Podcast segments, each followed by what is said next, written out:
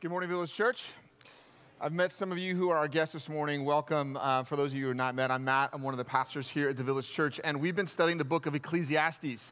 And last week we found ourselves at the halfway point, halfway through the book of Ecclesiastes. And I don't know about you when we started the book of Ecclesiastes, if you felt like maybe this is a book that's very heady, it's maybe very philosophical. And I think we found out on Monday that this book is actually extremely practical.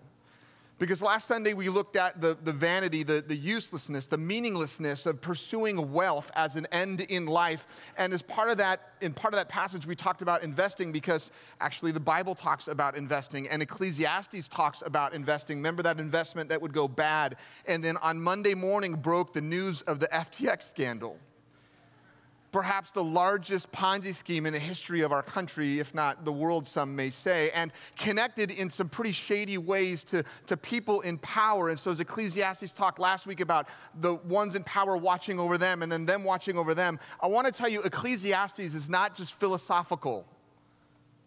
It's intensely practical. And if you don't read the news or if you live under a rock or whatever, you know, but if you didn't get that on Monday, I hope you've got it between Sundays. This is a very practical book of the Bible.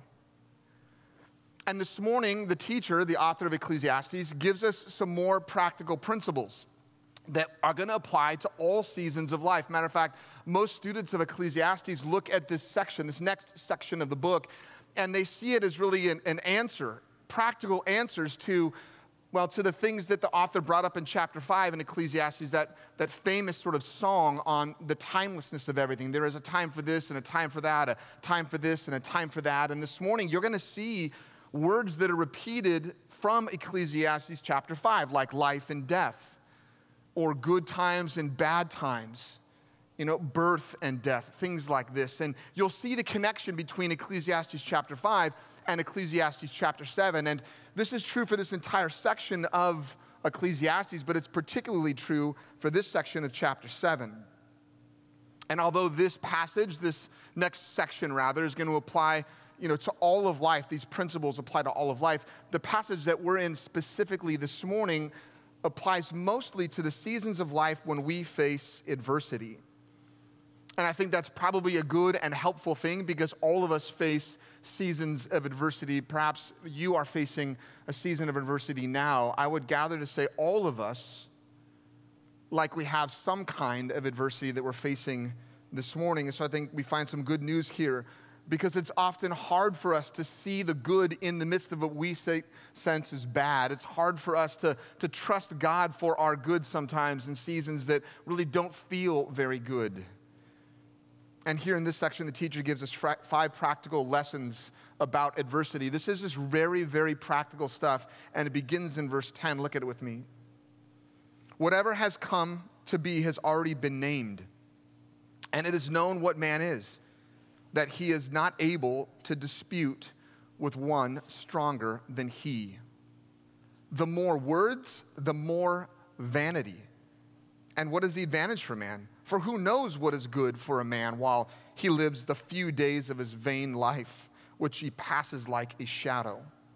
For who can tell man what will be after him under the sun? And the first lesson we learned this morning is this that it's meaninglessness for mankind to know the ultimate meaning of adversity. Like when you and I are trying to find the ultimate meaning in our adversity, as smart as we are or as much wisdom as we can gather, as much as we can talk with other people who share that wisdom with us, outside of relationship with God in Christ, where, where we get more wisdom or the perfect wisdom of God, if we're just living our lives under the sun, S U N, not the sun, S O N, it's vain, it's meaningless for us to think that we're going to find the ultimate meaning in life. And if you're not yet a Christian and you're with us this morning, this is just something that the Bible teaches that outside of relationship with God, we can't figure it out on our own. Have you figured that out yet? When we go through times of adversity, we are asking the question, why? Why? Why am I facing this kind of adversity? And at the end of the day, you know what the answer is? We don't really know.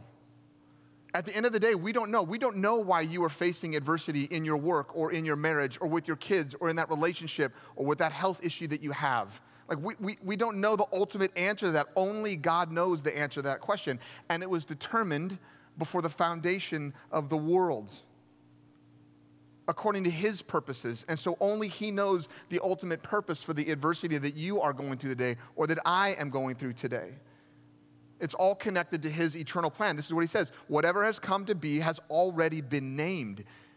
In talking about naming, he's going back to Genesis, where God named all kinds of things, like the morning and the evening, and all of the things that were named in creation. God named them because he created them, and he has sovereignty over them because he created them. And the same is true for me and for you. That God created us. Matter of fact, God named us. God knows your name before your parents do. And so God is sovereign over our lives because He created us, just like He created everything else. You might say, well, I don't like that. I want to be able to control my own outcomes. I want to be able to get out of adversity. I want to be able to find a way away from it. And I know I, I sometimes don't like it either, and I want to find ways out of it, as you do. But to this obvious response, the teacher knows we're all going to respond this way. I don't like that. I want to create my own outcomes. The teacher says, and it is known what man is, and that he's not able to dispute with one stronger than he. Even if we wanted to change our circumstances, we are ultimately powerless to do it in any kind of ultimate sense. In the face of the one who set them all into motion, again, before the foundation of the world. And men and women throughout human history have had this obvious response I don't like this. I want to self determine my own life. I want to create my own circumstances. I want to get out of my adversity and get into more prosperity. Look, God knows that we all think this way. The author knows that we all think this way. Men and women throughout human history have had this obvious response. And so the Bible knows it and the Bible speaks to it. The Bible wants us to know. God wants us to know. In Isaiah chapter 45, it says, Woe to him who strives with him who formed him, an Old Testament example, a pot among earthen pots. Does the clay say to him who forms it, What, what are you making? Or your work has no handles. Like, does, does the, the pot criticize the potter? And we pick up similar themes in the New Testament. This is true throughout human history. But who are you, O oh man, Romans 9, to answer back to God? Well, what does molded say to its molder? Why have you made me like this? Because we don't know the ultimate meaning of adversity and we can't change it even if we wanted to. The author says the more we talk about it, the more we pontificate about it to ourselves or to one another, the more foolish we become.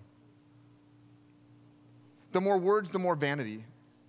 And what advantage is that to man? For who knows what is the good of man while he lives these few days in his vain life, which he passes like a shadow? Arguing with God about our adversity and all of the exact reasons for our adversity, in the author's estimation, is a waste of breath. Is a waste of breath to argue with God about your adversity. It is a waste of breath with God, for, for, to, to, to go to God and say, I need to know all the exact reasons and I need to know them now. It's a waste of breath to do that to God. But you know what is not a waste of breath? What is not a waste of breath, especially if you are a believer and you trust Christ, what is not a waste of breath is to pray to God and to tell God what you're feeling and what you're sensing and what you're thinking and to ask God and to go to Him. That, that is not a waste of breath. And so I just thought for a morning, since that's, for, for a moment this morning, since that's not a waste of breath, this is like atypical, I'm just going to ask you to bow your head and your heart right now. And I want to ask you to consider the thing that is the greatest adversity that you're facing right now. Just, just play along with me for a moment. Bow your heads, bow your hearts, and consider for a moment, just right now in this moment, what's the greatest adversity that you are facing right now? And can I ask you to just just spend a moment now praying to God about what that is. And in the moment now, just maybe ask Him what might be in it. And He might give you a glimpse. And in this short moment, He may not. And He's good either way.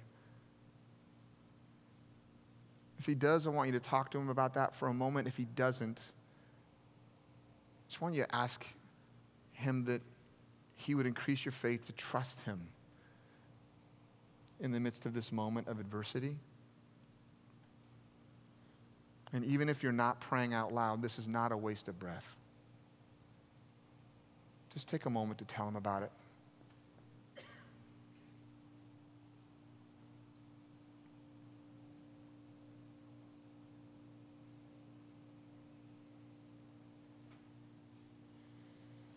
Thanks for playing along, and I hope you can, you can pick up that thought and continue that sometime today. There is an adversity I know that you're facing.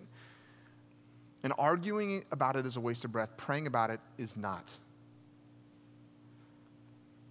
Look, although it's impossible to know the ultimate meaning of our adversity, there are some practical realities about adversity that are more helpful than others. There is some kind of good that can be found in adversity in general and in your adversity in particular. And if we are certain to face adversity in a life that's lived in a fallen and a broken world, that's really more about adversity than it is about prosperity, isn't it? I mean, we have phrases like life is hard and then you die, which sounds so great, you know, but but it do, we laugh because it does, it does tug on our, our heartstring a little bit because it does tug on a reality that we know. Like, yes, life is hard. We will face a lot of adversity. Things can tend to go difficult more than they can to go e- be easy. Like, it, it can tend to be hard. And so it would help us to know the things about adversity that are more helpful than others, to see the greatest good in our adversity. And the teacher knows this. He's not just a pessimist, he knows this. And so, as he starts into this section, he goes through this series of proverbs, and you might have recognized it as you looked in your Bible, as you listened to Josh read it, that it's formed that way as proverbs. And nine times he's going to say something like, it's good, or it's better, or it's more better, or it's more good. And he's going to give us these contrasts and help us to see the good that's in the midst of our adversity.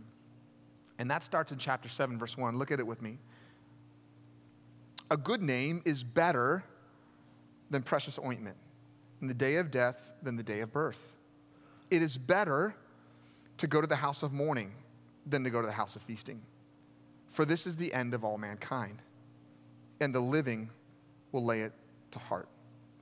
I mean, the second lesson we learned this morning is this that it's more helpful to think about our ultimate adversary, or adversity rather, and that's death. It's better to think about death which is our ultimate adversity in the end, than to live our lives ignoring it. That's what the teacher says. I mean, most of us don't think about death every day. Do you think about death every day? I don't think about death every day. Most of us don't want to think about death every day, but the teacher says thinking about death is more helpful than avoiding it. And the question is why? Why is that? And I think he shares with us a couple of really practical reasons. the more, you know, if we think about our death, it will give us a desire to have a good name while we are alive. A good name is better than precious ointment the day of death than the day of birth. Like when we think about our, our death in the end, when we think about the, the end of it, it gives us a greater desire to live our lives in, in godly and fruitful and meaningful ways in the midst of it.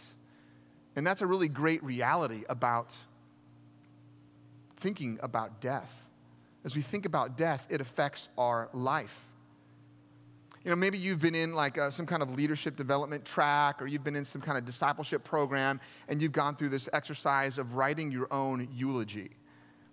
Um, I've been through that a couple of times and uh, you, you, you sit down and think about it. And actually, this week, as I prepared for this sermon, I, I just gave me pause and I sat down and thought about it again. Like, I want people to say things like, Matt loved Jesus more than anything else. And Matt was a good and loving husband. And he, Matt was a great father and spent lots of time with his kids and investing in them. And Matt loved the church. Matt loved his local church, but Matt loved the church. And he thought it was the hope of the world. So he spent his time trying to help other pastors and churches be healthy and whole and be effective in the things that they're doing. And, you know, Matt loved his neighbors, and so he spent time with them and he invited people into his home and he loved hospitality and sharing. I mean, I could go on. I could write my own eulogy.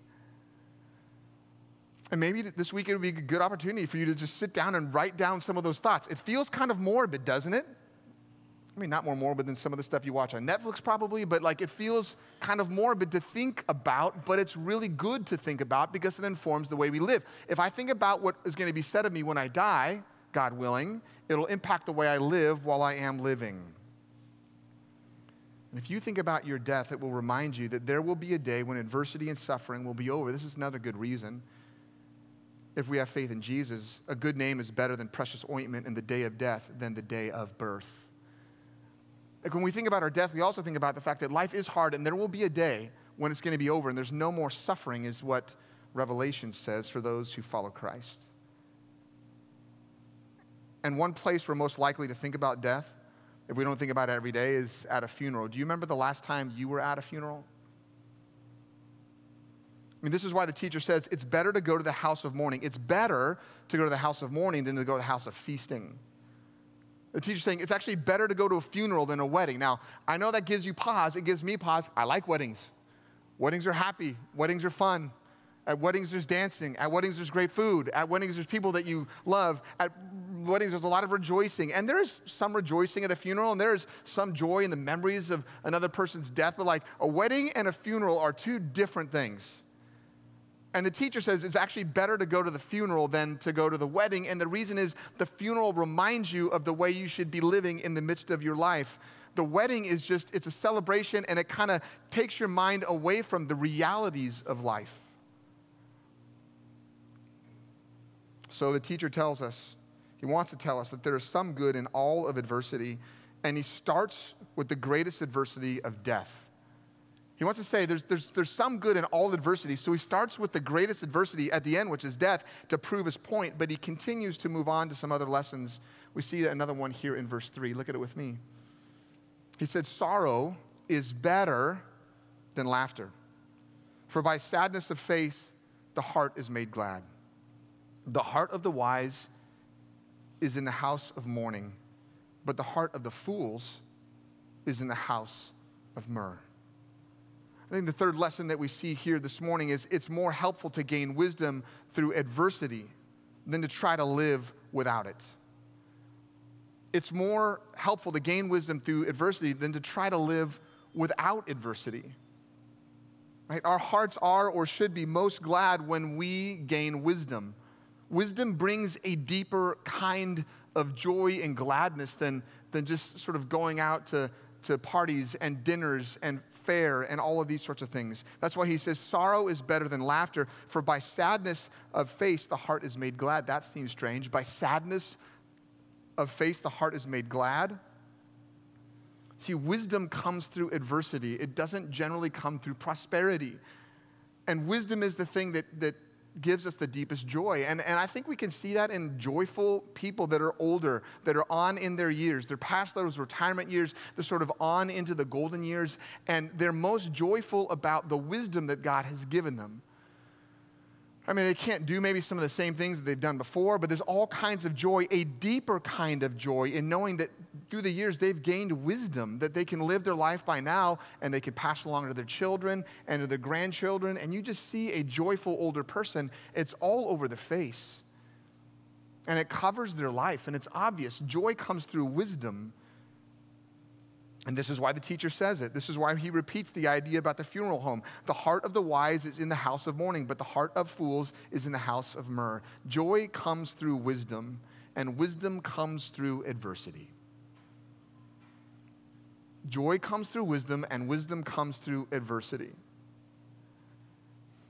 Right now, I'm finishing up this a master's class. It's not a master's degree, uh, been there, done that, but it's a master's class about, about just this next season in life. And in the first class, there was this graph that the guy that's leading it shows us, and he, he showed us the different trajectories of a man's life. And I've showed this, shared this with some of you, but, but, he, but he basically took time and wisdom, and he says, the tragic trajectory of a man's life is that he grows in wisdom till about the age 30, and then it plateaus and it levels off. And we, we see that as like a, a man and a, a, boy in a man's body, right? That's the phrase we use to describe that because he's gained wisdom till about 30 and then he just stops gaining wisdom. It's a tragic trajectory for a man. The typical trajectory for a man is that he grows in wisdom till about age 50 or 55, 60 at the most, and then he plateaus off again in his wisdom. And it makes sense why that happens because at that moment in time, everyone's telling a man to stop taking risks. Like, don't take any more risks with your career, with your finances, with your investments. Like, you need to pull back and get ready for those retirement years. So you pull back and you stop taking risks.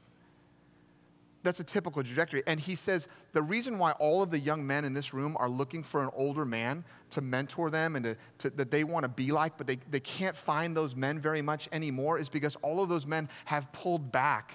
They stopped taking risk. And with risk comes adversity. They don't want adversity, and so they stop taking risk at that age, so they stop gaining wisdom. So if you're a young man in here and you're looking for an older man to mentor you, you're looking for a man who is still going out there, who's still getting after it, who is still taking risk. And that risk will bring adversity, and that adversity will bring wisdom. But the reason you can't find that so easily, and praise God, you could find it more easily in this church than in some, but the reason it's not so easy to find it is most of the older men have stopped taking risks, so they've stopped going through adversity, so they've stopped gaining wisdom. They too have plateaued, and you can't go to them for what you're looking for. And this is a problem.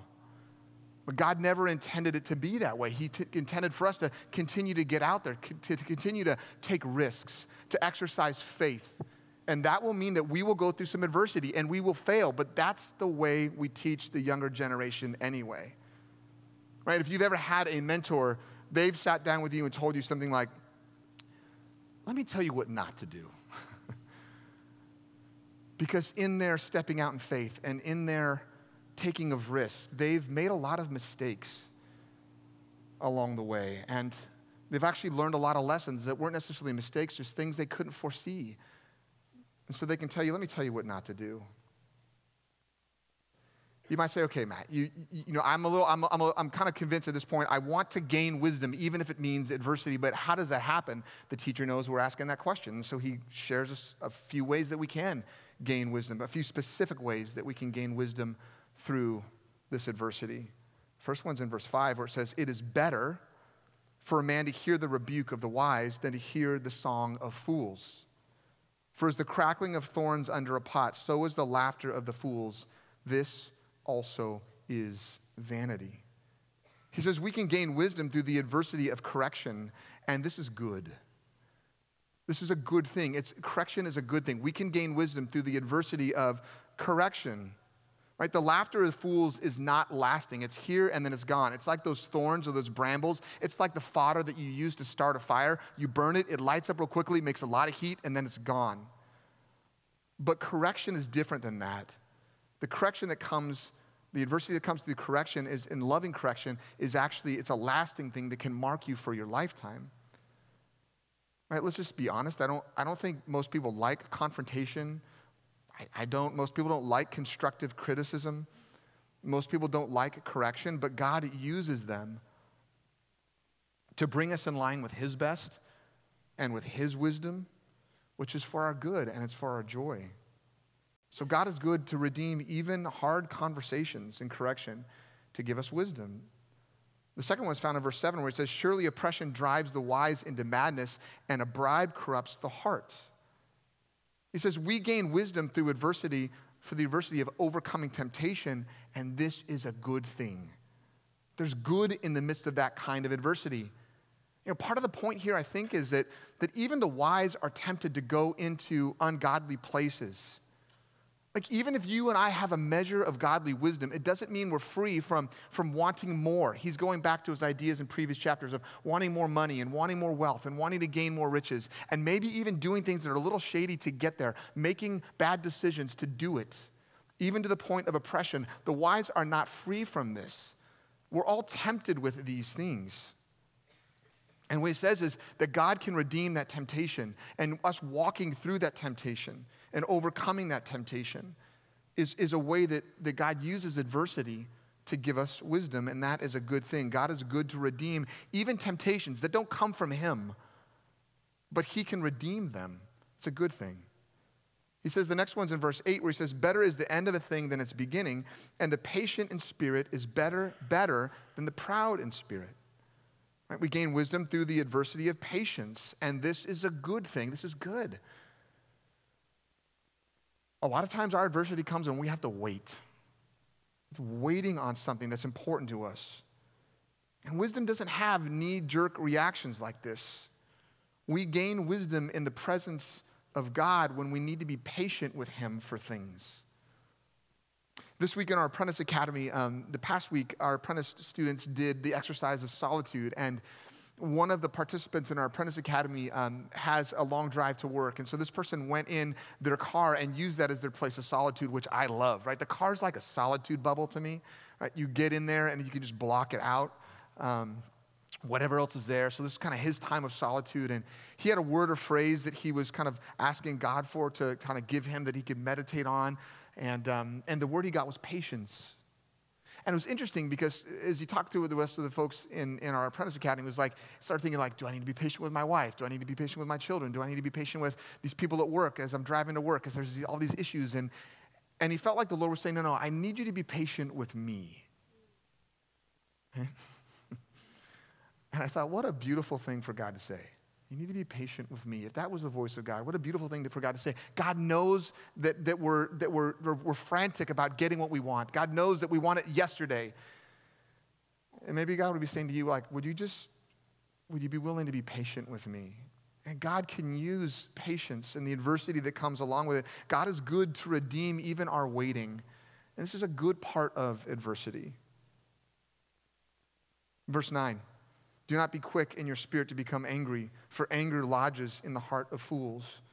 We gain wisdom through the adversity of our anger, and this is a good thing. I'm not saying our anger is a good thing unless it's righteous anger, angry, being angry about the right thing for the right reason and doing that in the right way. That's, that's a good thing. Righteous anger is a good thing. I'm not, this is not talking about that. I think this is talking about unrighteous anger. So I'm not talking about it's good to be angry unrighteously. It's just good that we have to work through that. It's a good that God redeems even our unrighteous anger. He can redeem it by causing us to work through it. Like when we're angry, we should be asking ourselves the question what am I really angry about? Like when you go zero to 60 pretty quickly in terms of your anger, you should be like, why am I so angry? Why do I go so quickly to anger? And what am I actually angry about? When we get angry about things, we'd be wise to ask ourselves the why. Why am I angry about this? And we'd be wise to ask ourselves, why, why, did, why did I get angry about this so quickly? See, we gain wisdom even by asking those questions and sitting before God on those things. And, it, and God is good to even redeem this sort of part of our struggle with our own anger. The next one's in verse 7 where he says, or verse 10 where he says, Say not, why are the former days better than these?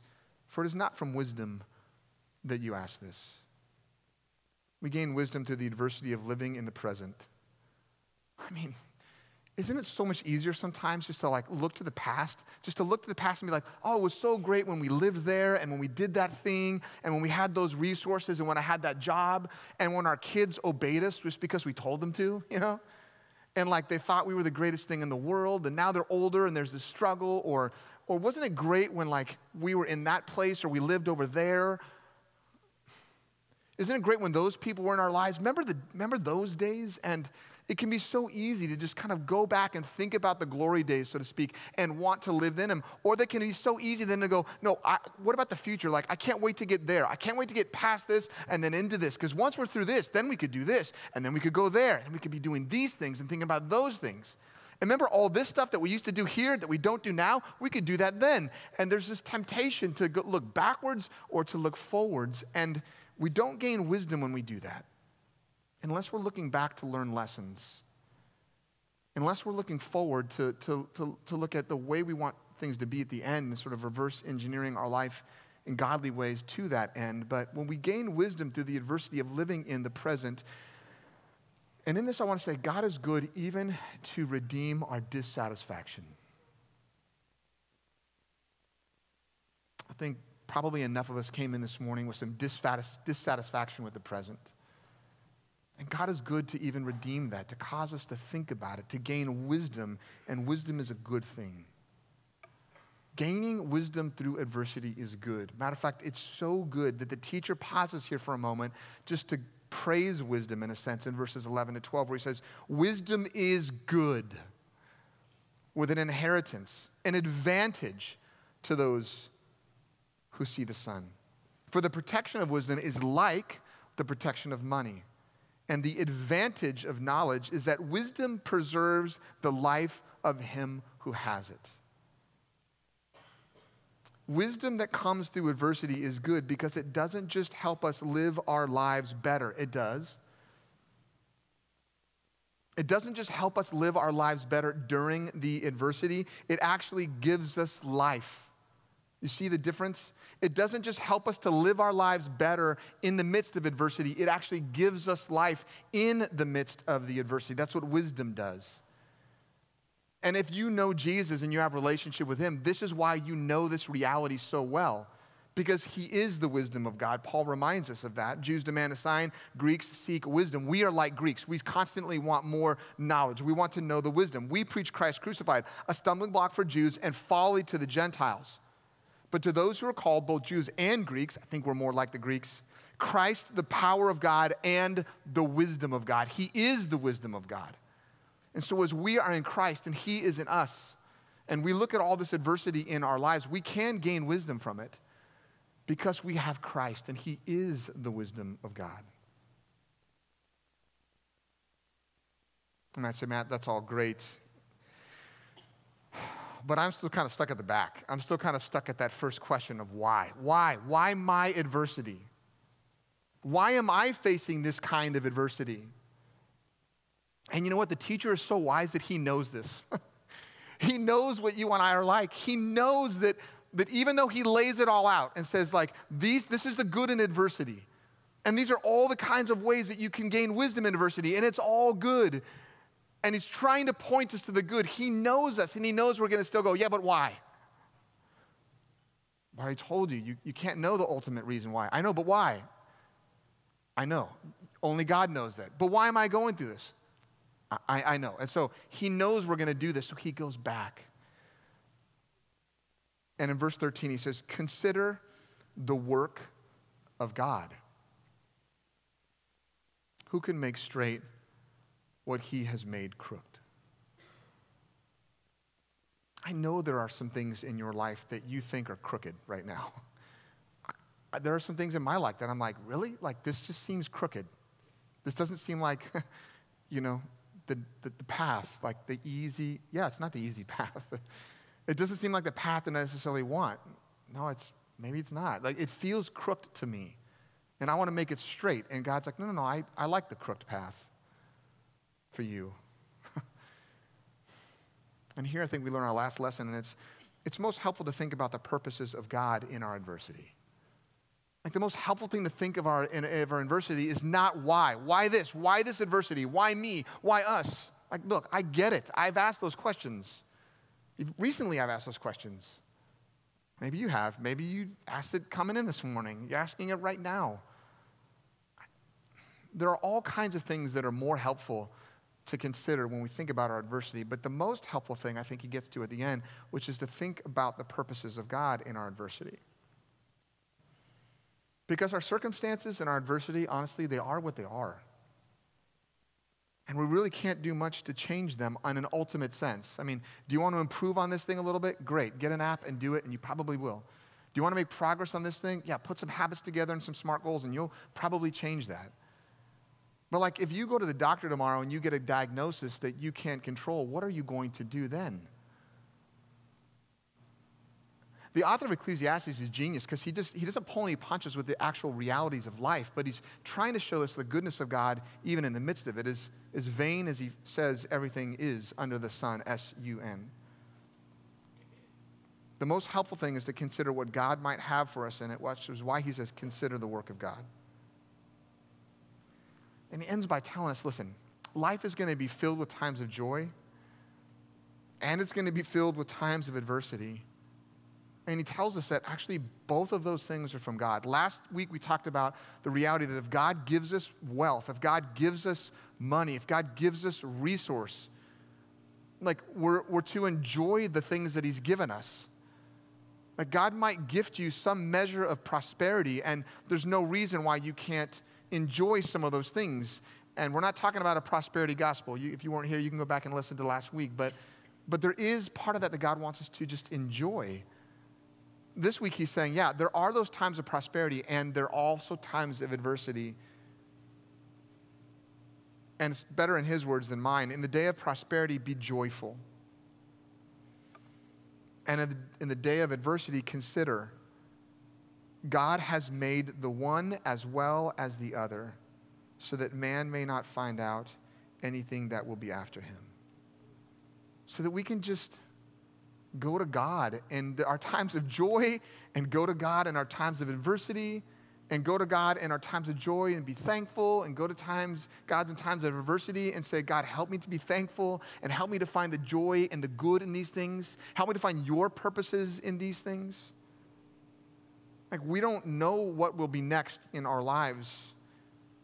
And so, maybe the most helpful thing to focus on is what God is wanting to teach us in the present through the present circumstance or the present adversity. And just as Jesus said, let tomorrow take care of itself. If you're not a Christian, um, we want you to know that we can say all of these things because we have a Savior who has walked through all of them.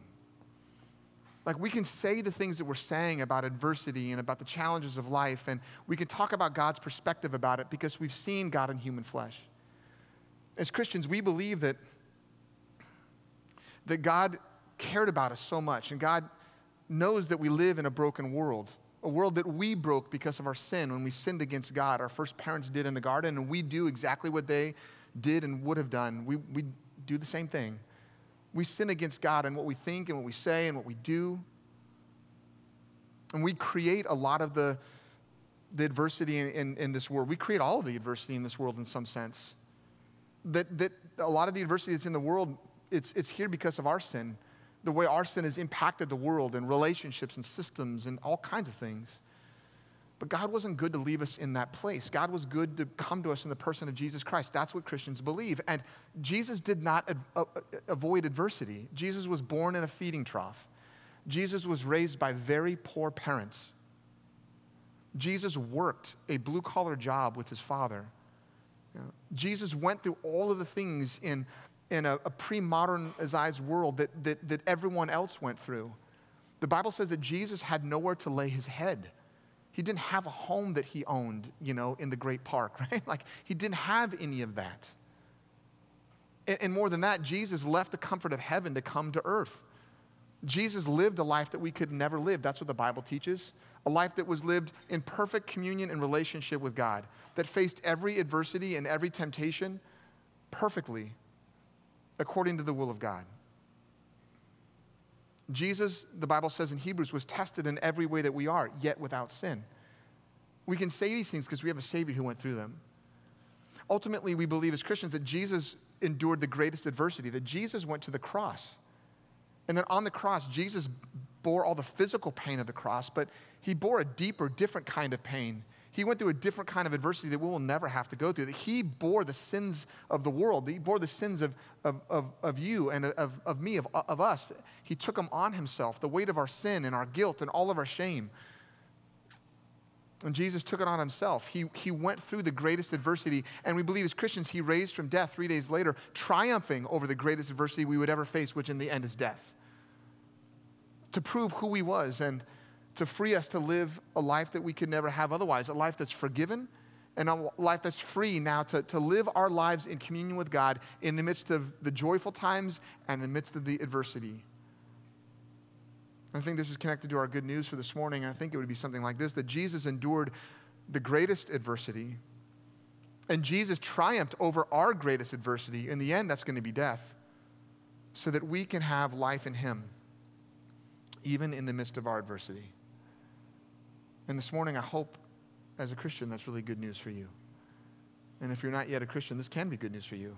We would just invite you to Jesus and the life that he lived for you and the death that he died for you and the resurrection that he had to prove all of these things to you. And we would invite you to him. Would you pray with me?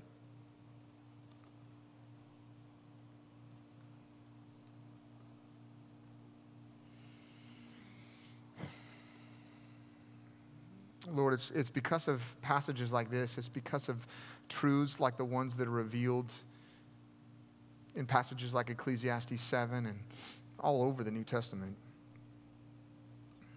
That we can have some kind of joy in the midst of our adversity.